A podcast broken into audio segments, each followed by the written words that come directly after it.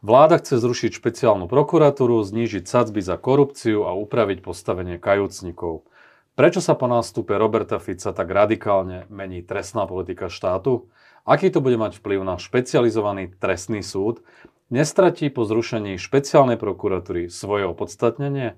Aj o týchto témach budem dnes diskutovať s predsedom Špecializovaného trestného súdu Jánom Hrubalom. Vítajte v štúdiu Postoj té vé.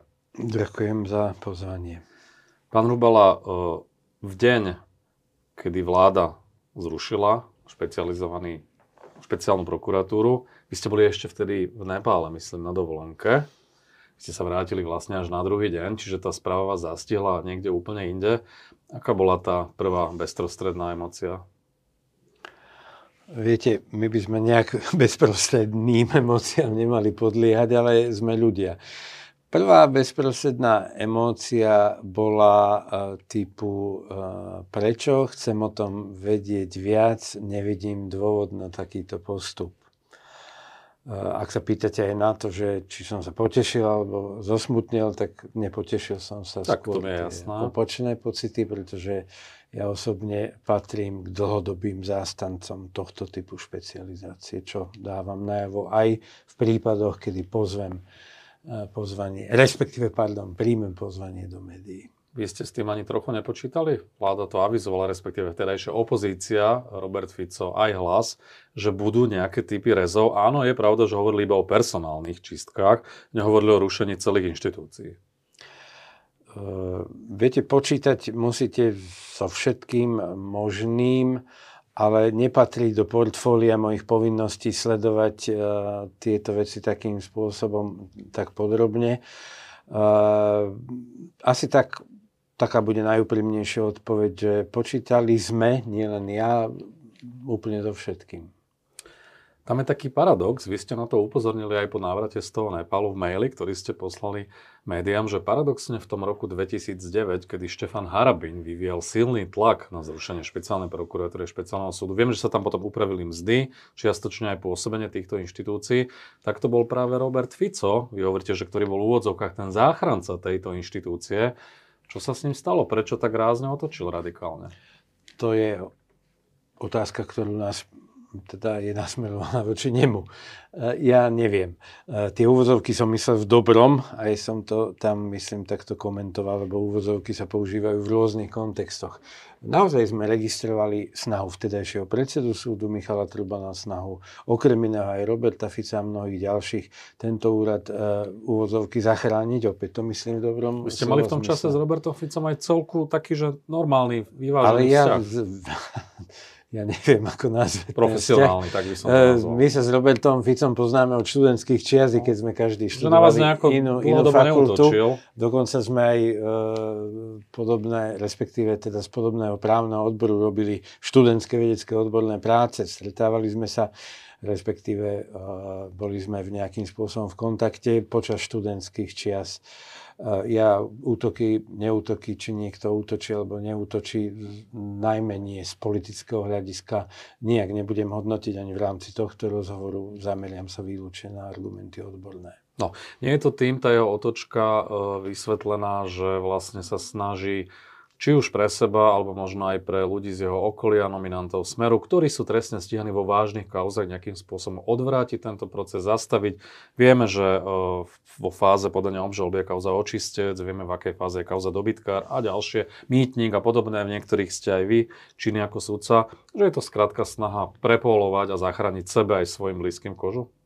Roberta Fica okrem iného ja reflektujem Ako, ako právnika, ktorý číta právne predpisy a ktoré, ktorý, ktorý vie rozmýšľať v intencii, ako by mal rozmýšľať právnik, myslím, mám na mysli teda odbornú problematiku, a v každom prípade si je vedomý toho, že aj po rozsudku uh, Luxemburského súdu Európskej únie, respektíve um, európskych spoločenstiev, dnes už Európskej únie, uh, kedy v kauze um, rumunských súvislostí povedali ich sudcovia tohto súdu, že jednoducho štát nesmie dopustiť, aby tieto kauzy išli dostratená, musí zabezpečiť ich logistické pokračovanie, priebeh slobodnými sudcami a slobodnými prokurátormi, tak si uvedomuje, že na tomto poli jednoducho nemôže byť úspešný, pretože tie kauzy nemôže ani zákonom, ani, ani príkazmi, ani nejak inak zastaviť a budú ich naďalej pojednávať tí sudcovia. Samozrejme, keby zrušil aj špecializovaný... Sudcovia trestný, áno, ale môžu prejsť pod gestiu iných prokurátorov. Tie môžu prípady, prejsť pod gestiu iných prokurátorov. Ktorí to majú naštudované a tak ďalej.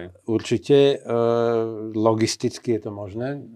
No, aj, aj to tak navrhujú. Aj to tak, aj to tak navrhujú, aj je možné, že sa tak stane. Ak sa to tak, ak sa to tak stane, tak e, nemusím, to nie je žiadny veľmi intelektuálne náročný výkon, keď poviem, že e, niekoľkým desiatkám prokurátorom pribudnú nie, niekoľko stoviek prípadov a niekoľko tisíc pracovných hodín navyše. No, čiže je reálne, že to zvládnu? E,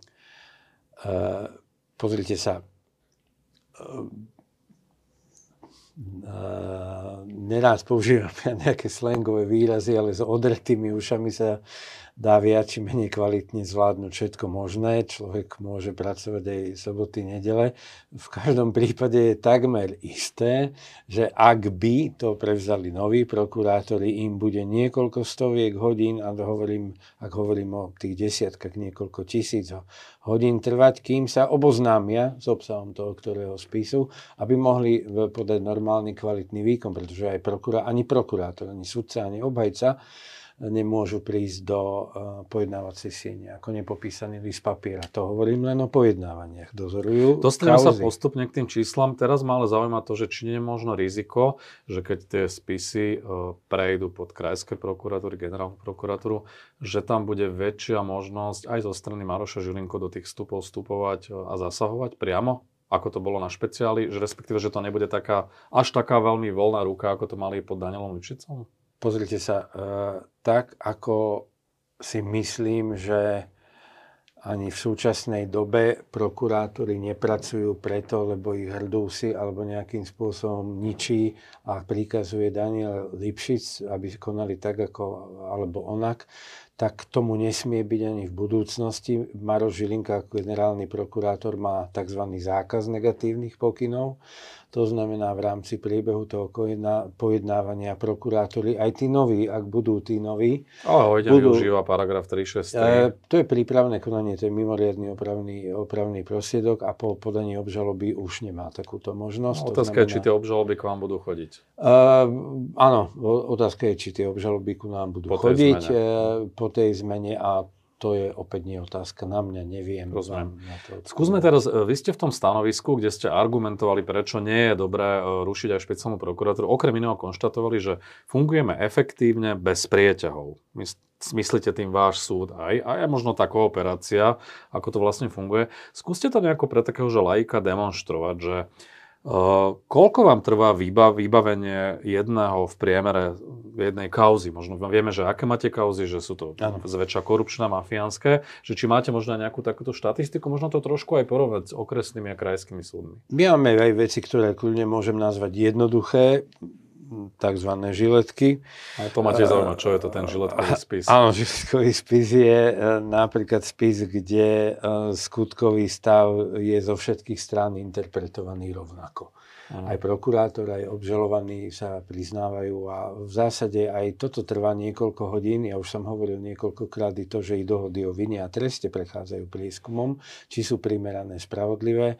Že takýto prípad máte vybavený za tri mesiace, povedzme? Takýto prípad nápadne na súd, pokiaľ teda nemáte priorizovať a musíte priorizovať väzobnú vec, Uh, tak odhadnete, že sa k tomu dostanem o mesiac, uh, o, de- o dva týždne, možno o dva mesiace, nie neskôr. A ak sa pýtate na tú časovú náročnosť, tak spis, ktorý má desať až pätnásť tisíc strán, ale aj... To tri... sú tie žiletky? Nie, to nie sú tie žiletky, pretože desiatky uh, spisov... A žiletkový majú... spis je koľko strán? Žiletkový možno sto. Uh-huh. A ten vybavíte ako rýchlo? Ten vybavíme uh, po tom, čo si to prelistuje ten sudca, ktorý sa k tomu dostane po týždni, po dvoch, po dvoch mesiacoch. Uh, nemal by viac meškať. Ten uh, vybavíme buď vytýčením na hlavné pojednávanie, ktoré trvá v takýchto prípadoch napríklad len pol dňa, dohoda o vine a treste, ak aj máme pripomienky, čo často máme, uh, hodinu, dve. A e, vtedy môžeme ísť spokojne domov. Ten, tie väčšie spisy, a tých sú desiatky, um, No, to ma zaujíma, že koľko to trvá. desať, pätnásť tisíc strán, tri tisíc strán. Je samozrejme, že niektoré tie strany, už keď sa bavíme na tejto úrovni pre laickú verejnosť to vysvetliť, ako, ako rýchlo to trvá, tak niektoré tie stránky listujete rýchlejšie. Pozrite si poučenie, či bolo v poriadku, pozrite si ale potom obsah výpovedí. Niektoré študujete pol dňa, niektoré dva dní. E, faktúry, e, takisto tisíc, tisícpäťsto strán čítate, minimálne sa musíte oboznámiť so sumami, minimálne s tým, kto je dodávateľ, odberateľ, dátumy sú dôležité. E, ten odhad e, nebude úplne presný, trvá to niekoľko, niekoľko mesiacov. E, tie... No a kraje a okresy, alebo teda okresy, tam to trvá dlhšie? Takto. Ďaleko som od toho, aby som kritizoval kolegov z krajov a okresov. Špecializácia, čo prináša špecializácia, sa prípadne ešte môžeme dostať, pretože vtedy máte tých skúseností viac. Ale realita je jednoduchá. Aj kolegovia, najmä na okresných súdoch v sídle kraja sú preťažení. Oni vybavujú tiež desiatky spisov, dajme tomu, kľudne použijem výraz, sú to väčšinou žiletky, ale aj im... No ale napadne, niekedy im to trvá päť aj desať rokov. A, a im napadne relatívne zložitá vec a, a nie sú neznáme prípady, že im to trvá päť až desať rokov. A vám to teda trvá od niekoľko mesiacov, od, povedzme, do dvoch rokov? Nie, nie, nie, vytýčenie. Ak už by sme vytýčovali po dvoch rokoch, tak už každý predseda súdu volá na poplach, vrátane mňa aj mojich predchodcov. No, v prípade vraždy Jana Martiny to trvá koľko? štyri, päť rokov? Áno, ale celé. Aj so súdnym pojednávaním kolegovcom e, to trvalo do pol roka, kým vytýčili to, to hlavné pojednávanie v tých sledovaných aj náročných veciach. Mimochodom, my nemáme náročné veci, len ktoré sú v podstate rozhodli do dvoch rokov. Politicky minus. Exponované. Rozhodli, rozhodli do dvoch rokov, čo, teda vieme, že čo je totálne prijatý, prijateľný čas, ale vy keď pojednávate tridsať štyridsať dní niektorú vec, to sú hmm. tiež nie úplné výnimky, tak dva roky je excelentný výkon. No, čiže je, je evidentné, že v porovnaní s tými okresmi a krajmi je, je to je výrazne to, menej, výrazne kratšie. Je, je to úplne evidentné. Ja rád hovorím o číslach, pretože tie preukazujú uh, realitu najnormálnejším uh, uh, spôsobom. A áno, odpovede áno, trvá to kratšie. Pretože... No, to je jeden z tých argumentov, prečo by to malo zostať. Druhý, vy ste v tom stanovisku uviedli, že máte veľký nárast korupčných prípadov, že sa možno až z tridsať násobili. To asi nebolo úplne, že presné číslo. To som hovoril o rokoch dvetisícštyri a preklopenie do roku dvetisícpäť. Aha, ja som myslel, hovoril, že to je... Nie, nie, ja som hovoril o tej systémovej zmene, ktorá nastala v roku dvetisícpäť po takmer dva roky trvajúcej diskusii, či špecializácia tohto druhu áno alebo nie. Áno, bolo veľa odporcov. Ja som hovoril o tom... No a pri tých že... korupčných prípadoch vám to koľko trvá? Uh, v zásade menej. Oni sú skutkové často menej náročné, uh, ale nehovorím o všetkých. Tieto zo všeobecnenia berte s veľkou rezervou. Ja, čo som zdôraznil, je, že po zavedení tohto druhu špecializácie, to si v roku dvetisícdeväť podľa nášho názoru uvedomil aj a pán Fico, jednoducho z roka na rok sa z tridsať násobil, to nie je prehnané číslo, sa z tridsať násobil počet obžalôb, lebo predtým tri, štyri, možno do desať korupčných prípadov ročne a po zavedení rôznych zmien v trestnom zákone a najmä v trestnom poriadku, inštitútov, dohôd o vine a treste, odklonov v trestnom konaní, ale aj toho inštitútu spolupracujúcich svedkov. A zrejme po náraste aj dôvery, že štát s týmito vecami dôvery zo strany oznamovateľov a verejnosti, ten pro, e, počet narastol, sa naozaj z tridsať násobil. My sme prvý rok mali asi stodvadsať, alebo druhý rok po otvorení súdu e, mali sme asi stodvadsať korupčných prípadov. Áno, mimochodom vyšlo, väčšinou vyšlo o drobnú korupciu. Už aby sme sa nemotali stále tie čísla, hoci sú dôležité, poviem už iba dva údaje. Vy ste povedali, že v roku dvetisícdvadsaťdva mal jeden sudca u vás zhruba šesťdesiatosem pojednávacích dní. To je priemer. priemer. A tento rok to bolo až päťstoštyridsaťdva pojednávaní na pätnásť sudcov v podstate.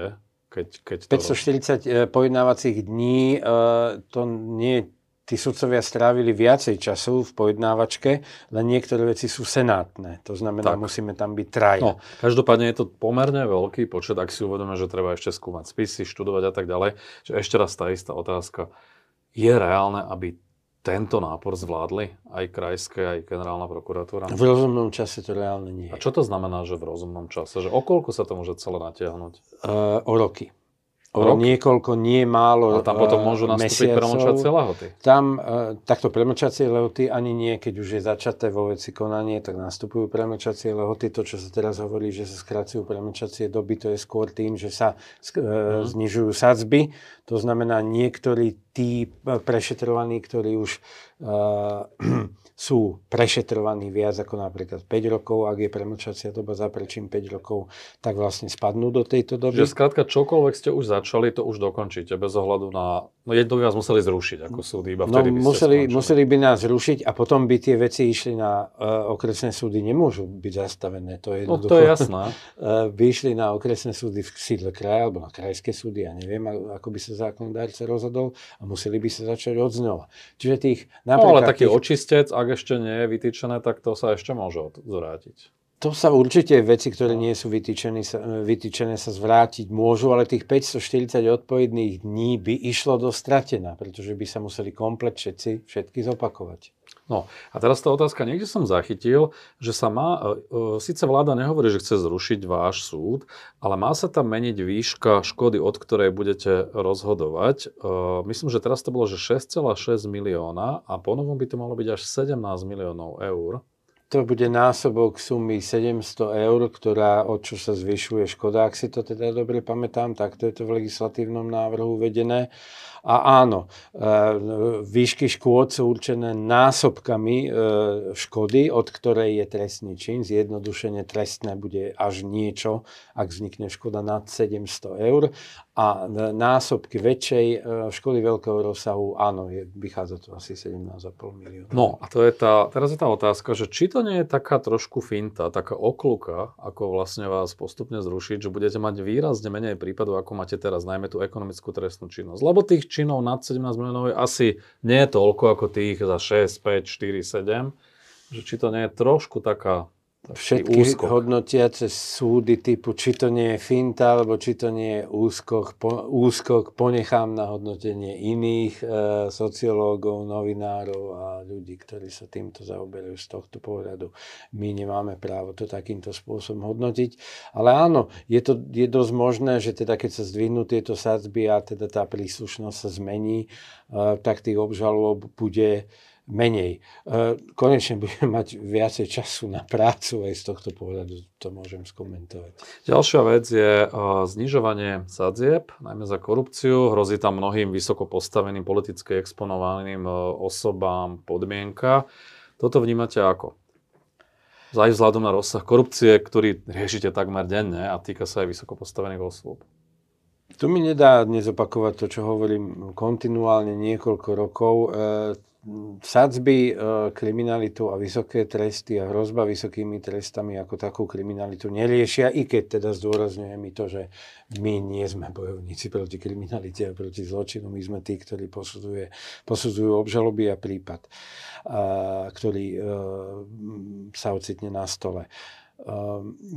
Otázka sadzieb je otázkou politickou v tom normálnom slova zmysle. Ja rozumiem tomu, že aj ministerka Kolíková, aj minister William Karas plánovali za niektoré trestné činy tie sadzby znižovať. Rozumiem tomu, keď sa znížia sadzby, budeme to akceptovať. Zároveň sa má čiastočne upraviť alebo sprísniť postavenie kajúcnikov. S ich výpovediami ste pomerne často konfrontovaní. Je množstvo rozsudkov, ktoré boli z veľkej časti založené aj na ich výpovediach. Môže to nejakým spôsobom skomplikovať dotiahnutie týchto káuz? Môže to ako ovplyvniť samotný súdny proces, aj nastolenie spravodlivosti, aj spravodlivý rozsudok? Ak budú oni v nejakej miere obmedzení, že budú, nebudú mať až také možno voľné pôsobenie ako doteraz? No... Uh... Ani nejde o voľné pôsobenie, zvyšujú sa kompetencie súdu posudzovať, hovorí sa tomu v zákone, termín v novele je termín zákonnosť, ja by som skôr privítal termín primeranosť. Hovorí sa o, primer, o zákonnosti výhod, ktoré, ktoré dostali. A ja už teraz vo svojich kauzách žiadam správy od prokurátorov, ako sa vysporiadali s benefitmi, v zátvorke používa aj novela tento výraz, kajúcnikov, tzv. Kajúcnikov, používam výraz spolupracujúcich svedkov, nie je to nič nové pod slnkom, že existujú. Tento inštitút môže byť veľmi, veľmi nápomocný, ale nesmie byť zneužívaný a bude na nás, aby sme to posúdili, či je zneužitý. Otázka je, že keď sa tam tak výrazne skrátila lehota na tú dohodu medzi, medzi policajtom, respektíve prokurátorom a tým kajúcnikom na nejakých možno desať dní. Skrátila že... sa lehota na predloženie výhod. Takže či, či ich to nebude to. trošku odrádzať, či to nie je príliš veľký časový tlak, či to nie je snaha ich možno odradiť od spolu práce a podobne. Opäť je to hodnotiaci súd, ktorý si ja netrúfnem nejakým spôsobom odkomentovať ani nič k nemu povedať. Dôležité je to, že kajúcnik v tej situácii, keď je vypočúvaný ako svedok, na súde už skladá prísahu, nesmie hovoriť nepravdu, nesmie si vymýšľať, nesmie tvrdiť niečo, čo nie je pravdou, aby si pomohol teda sám sebe. A to, že sa to stať môže, že takáto situácia nastane, to je možné. To bolo možné včera, to je možné dnes a to bude možné aj zajtra. Ja už teraz žiadam vo svojich kauzách zoznam benefitov, bez toho, aby mi to, bez toho, aby mi to zákon prikazoval. Koľký spolupracujúci obvinení o svojej praxi, ktorí stáli pred vami na súde, vás nepresvedčili? E, to sa nedá takto sa matematicky, nedá, tak ne, nedá sa takto matematicky e, vy, vyčísliť. Ja um, som zástanca teórie voľného hodnotenia dôkazov, výpoveď kajúcnika, svedka, výpoveď kohokoľvek, výpoveď poškodeného, ktorý tiež môže byť zainteresovaný a môže mať emočný vzťah k tej veci, ktorý deformuje jeho výpoveď, je predmetom voľného hodnotenia dôkazov a takto to aj budeme robiť. Vyhodnocujeme, sme si vedomi všetkých tých rozhodnutí, či už Ústavného súdu alebo Štrasburského súdu, ktorý hovoria, ktoré hovoria o tom, že k týmto výpovediem je potrebné pristupovať s mimoriadnou opatrnosťou. My to robíme už Máte teraz. Máte často pochybnosti? Uh, pochybnosti musím mať vždy, uh, za každé okolnosti a všade. Ale Otázka je, či je to viac alebo menej? Uh, posúdenie vierohodnosti je posúdenie toho, ako človek verbalizuje i neverbalizuje svoje prejavy. Uh, to je intelektuálny, intelektový výkon sudcu, ktorý nepodlieha matematickým pravidlám. A e, posúdenie toho, že či niekto hovorí pravdu alebo nie, je nočná mora každého sudcu v tom normálnom slova zmysle, pretože my sudcovia sme neboli pri tom, keď sa tvorila nejaká štruktúra, o ktorej tvorí legal, prokurátor, že je legalizačná, keď sa tvorila myšlienka úkladného vraha, zavraždiť toho dotyčného. Čiže je to taký proces, ja to neviem inak aj jednoduchšie vysvetliť, skladania mozaiky, kedy jednotlivé kamienky skladáte a výsledný efekt nesmie pripúšťať inú verziu priebehu udalostí. To v pochybnostiach v prospech obvineného, obžalovaného, to je stará rímska zásada, ktorú si musí ctiť každý sudca. V týchto dňoch sa vyjadrili k tomu rušeniu špeciálnej prokuratúry aj dvadsaťpäť prokurátori, krajských prokurátor, ktorí hovoria v zásade to, čo vy, že je to enormný náraz, že to bude veľmi komplikované. Dokonca sa prihovárajú za to, aby tie pôvodné kauzy zostali tým pôvodným prokurátorom ú es pé, nech ich dokončia a potom sa môže diskutovať ďalej, čo a ako. Ako to vnímate, to stanovisko? Je to pomerne nezvyčajné v prostredí monokratické inštitúcie, ako je generálna prokuratúra. Nehovoriac o tom, že aj rada prokurátorov sa ohradila voči tomu, čo už je druhý taký, že pomerne jasný hlas. Že ako to vnímate? Vnímam to tak, že tí e, kolegovia si spočítali, že jedna a jedna je dva. A veľmi, toto matematický úkon je. Jednoducho, tak som náraz, rád, že sme nehovorili o číslach. Áno, tak do metra. Ten, ten, ten, uh, ten náraz je úplne, úplne evidentný, vyplýva to i z mojich doterajších vyjadrení a oni to veľmi dobre vedia, že teda budú zaťažení možno dvoj, trojnásobne a už teraz majú veľa práce. To znamená, im absolútne, absolútne rozumiem a tento druh individualizmu uh, nie je egoizmom v tom smere, že sa chcú zbaviť roboty, oni len signalizujú, že nebudeme stíhať. Vy ste sa zároveň vyjadrili, že vám je ľúto, že absentuje nejaká široká diskusia, že rušenie inštitúcie je v zásade vecou nejakého politického rozhodnutia, ale môže to mať ďaleko siahle následky, že treba o tom debatovať. Na toto sa inak sťažujú aj prokurátori, aj, aj ľudia, ktorí sú v týchto veciach zaangažovaní. Neevokuje to trošku, že tá nová moc, ktorá prišla po voľbách, že si vás úplne neváži, že to takto o vás, o nás bez nás v podstate rozhodla? Uh, každá politická... Diskutovala s Janom s advokátmi, no. Uh, viete, naozaj nemám správy, s kým diskutovali a kto je autorom tých, tých novín. No s vami nie. Uh, so mnou nie. No. Uh, so mnou nie. Ani s vašim súdom, ani s vašou prokurátorou. Dokonca Maroš Žilinka hovoril, že ani s nimi. Potom sa ukázalo, že zástupca gé pé, myslím, že pán Kandera, chodil na nejaké stretnutia. Uh, môžem povedať len toľko, že keď sa pripravoval projekt restoratívnej justície, zači, začatý Máriou Kolíkovou, v ktorom pokračoval podľa môjho názoru spolu so svojím vtedajším štátnym tajomníkom veľmi úspešne William Karas, tak uh, mám takú fotku v kancelárii, nedávam si ja moc fotky do kancelárii, okrem svojich rodinných príslušníkov, seba samého, ale... Ešte som... z Nepálu možno. Á, z Nepálu mám, áno, áno, si mám.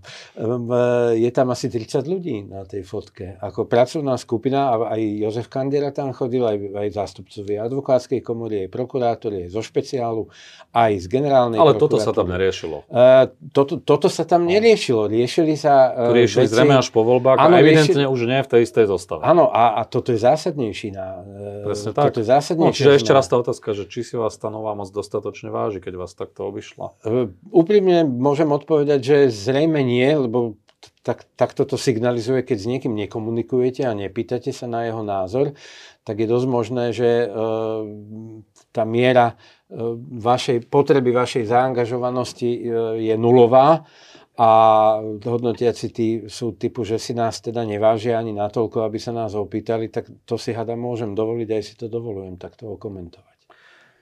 Ako sme povedali na začiatku, v tejto chvíli špecializovaný trestný súd zatiaľ sa neruší. Okolnosti sa môžu meniť, to sme hovorili, možno bude chodiť menej obžalob, možno aj tou zmenou tej výšky škody, že budete ako keby menej potrební, čiže neobávate sa, že vás do troch štyroch rokov zrušia a povedia, že na čo potrebujeme tento súd, keď aj tak nemá čo robiť? Um, je možná taká, uh, taká teda nejaká právna úvaha, že tento typ organizácií nejakým spôsobom je povolaný na plnenie úloh v nejakej, v nejakej ére, hoci ja, ja to... Ale to hovoril Peter Perol, že treba vyhodnotiť, že či sa už nesplňala historická či, úloha či týchto inštitúcií. Ja nie som priaznivcom tohto, tohto uvažovania, ja som priaznivcom špecializácie. Tak ako je potrebné špecializovať lekárov, ktorí vykonávajú špeciálne náročné operácie, tak aj v trestnom práve tento druh špecializácie má zmysel, nie preto, že by nejakým spôsobom sa vyzýval niekto na zoťatie hlav tých alebo oných, ale... Čiže preto, veríte, že prežijete? Uh, ja verím, že, že prežijeme, a ak aj dojde k znižovaniu nápadu, uh, viete, každý súd sa nejakým spôsobom vyvíja, aj súdne agendy sa vyvíjajú v istom období na konkurzné veci, uh, rodinné veci a tak ďalej, kedy boli komplikovanejšie než je dnes. Uh, bolo potrebné väčší počet sudcov na vybavovanie takej či onakej agendy. Ja nevylučujem, že opäť uh, o tri, o päť rokov, o desať rokov uh, tej agendy bude toľko málo, že buď teda nás bude môcť byť menej, alebo sa vráti ten model nešpecializovaného súdu. Tých netrúfnem si odhadnúť. A mimochodom dosť nás, veľa sa už blíži, alebo už je v dôchodkovom veku, takže je príležitosť. Aj keby vás zrušili, tak pôjdete do dôchodku potom, alebo... Ja na... Vy ešte nie, vy ešte nemáte toľko rokov. Nemám, nemám ešte ako dôchodkový vek, ale veľmi sa k nemu blížim, ale máme kolegov dôchodkov. Čiže čo by ste robili, keby nastala taká situácia? Neviem, nebudem špekulovať o tomto. No dobre, uvidíme, ako to nakoniec celé dopadne, a ďakujem za rozhovor. A ja ďakujem za pozvanie.